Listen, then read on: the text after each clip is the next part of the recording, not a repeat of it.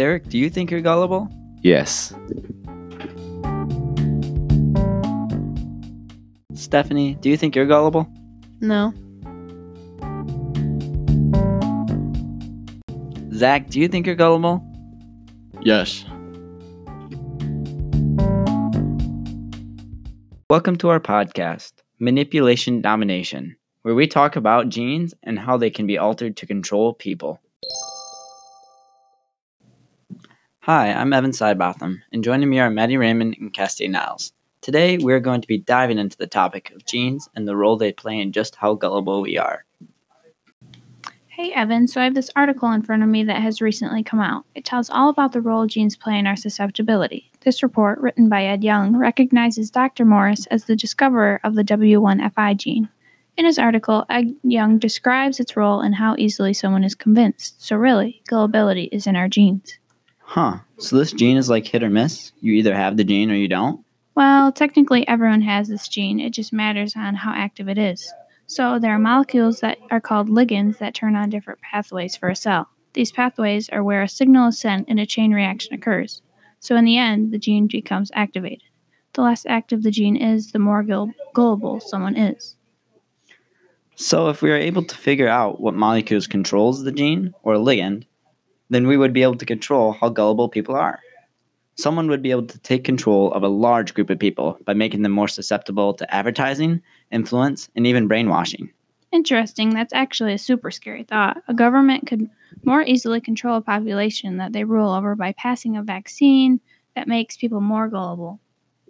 Oh yeah, have you uh, have you ever seen the movie or read the book 1984? If a government like Big Brother had this type of genetic technology, they would be able to further control their populations. Yes, there's definitely a connection. Let's talk today with Mrs. Stabler on her thoughts about this topic. She's very well acquainted with the novel and has her own views on whether or not the gullible gene is playing a role in this book.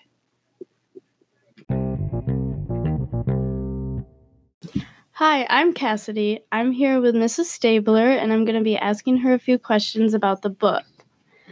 How would you summarize the novel 1984? Uh, I would say it's a novel about a man and his life within a totalitarian government, a government that eliminates all other opposition and demands full support of the government. The government controls every citizen's lives and has universal surveillance program that surveils everyone. They watch every move and they record it. They manipulate the past and they constantly lie to their people. They even kill anyone who they see that doesn't agree with their beliefs or who hasn't been brainwashed properly by the propaganda.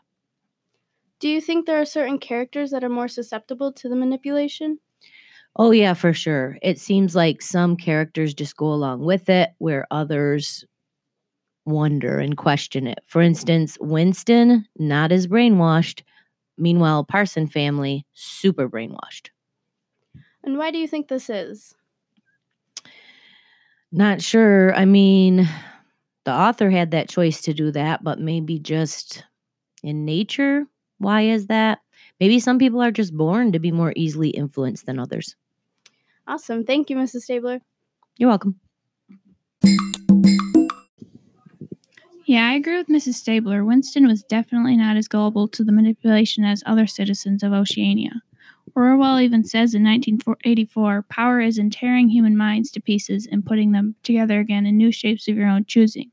Since Winston was not gullible to the brainwashing, he was brought to the basement torture chamber in the Ministry of Love, Room 101, where he was taught to love the t- totalitarian government leader, Big Brother. Yeah, even if a government didn't inject their populations with a vaccine that makes them more gullible, they could just let it happen naturally.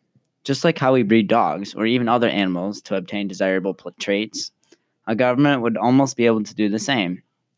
If a government, just like the one in 1984, killed all the people who didn't get brainwashed by the propaganda, eventually, through natural selection, uh, the government would be only left with people who are more easily influenced. Yeah, so then those people would pass on their gullible genes to their children. This would then leave the whole population to slowly become more and more gullible through natural selection. 1984 could be a, a real life reality. Exactly. Do you think the gullible gene plays a role in our own lives? Are there any totalitarian governments that still in- exist in our world, Maddie?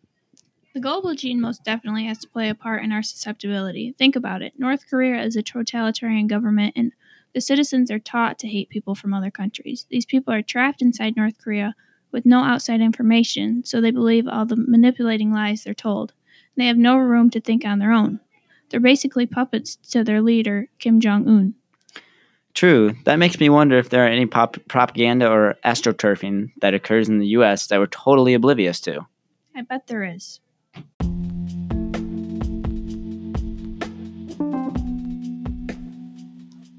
Genes play a more important role in our lives than many people think. It determines so many different aspects of our personality and the ways we act.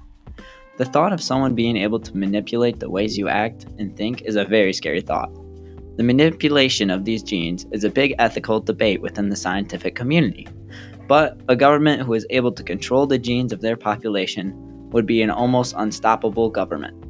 They would be able to control their citizens even further than before, and George Orwell's book 1984 shows how this could be a reality.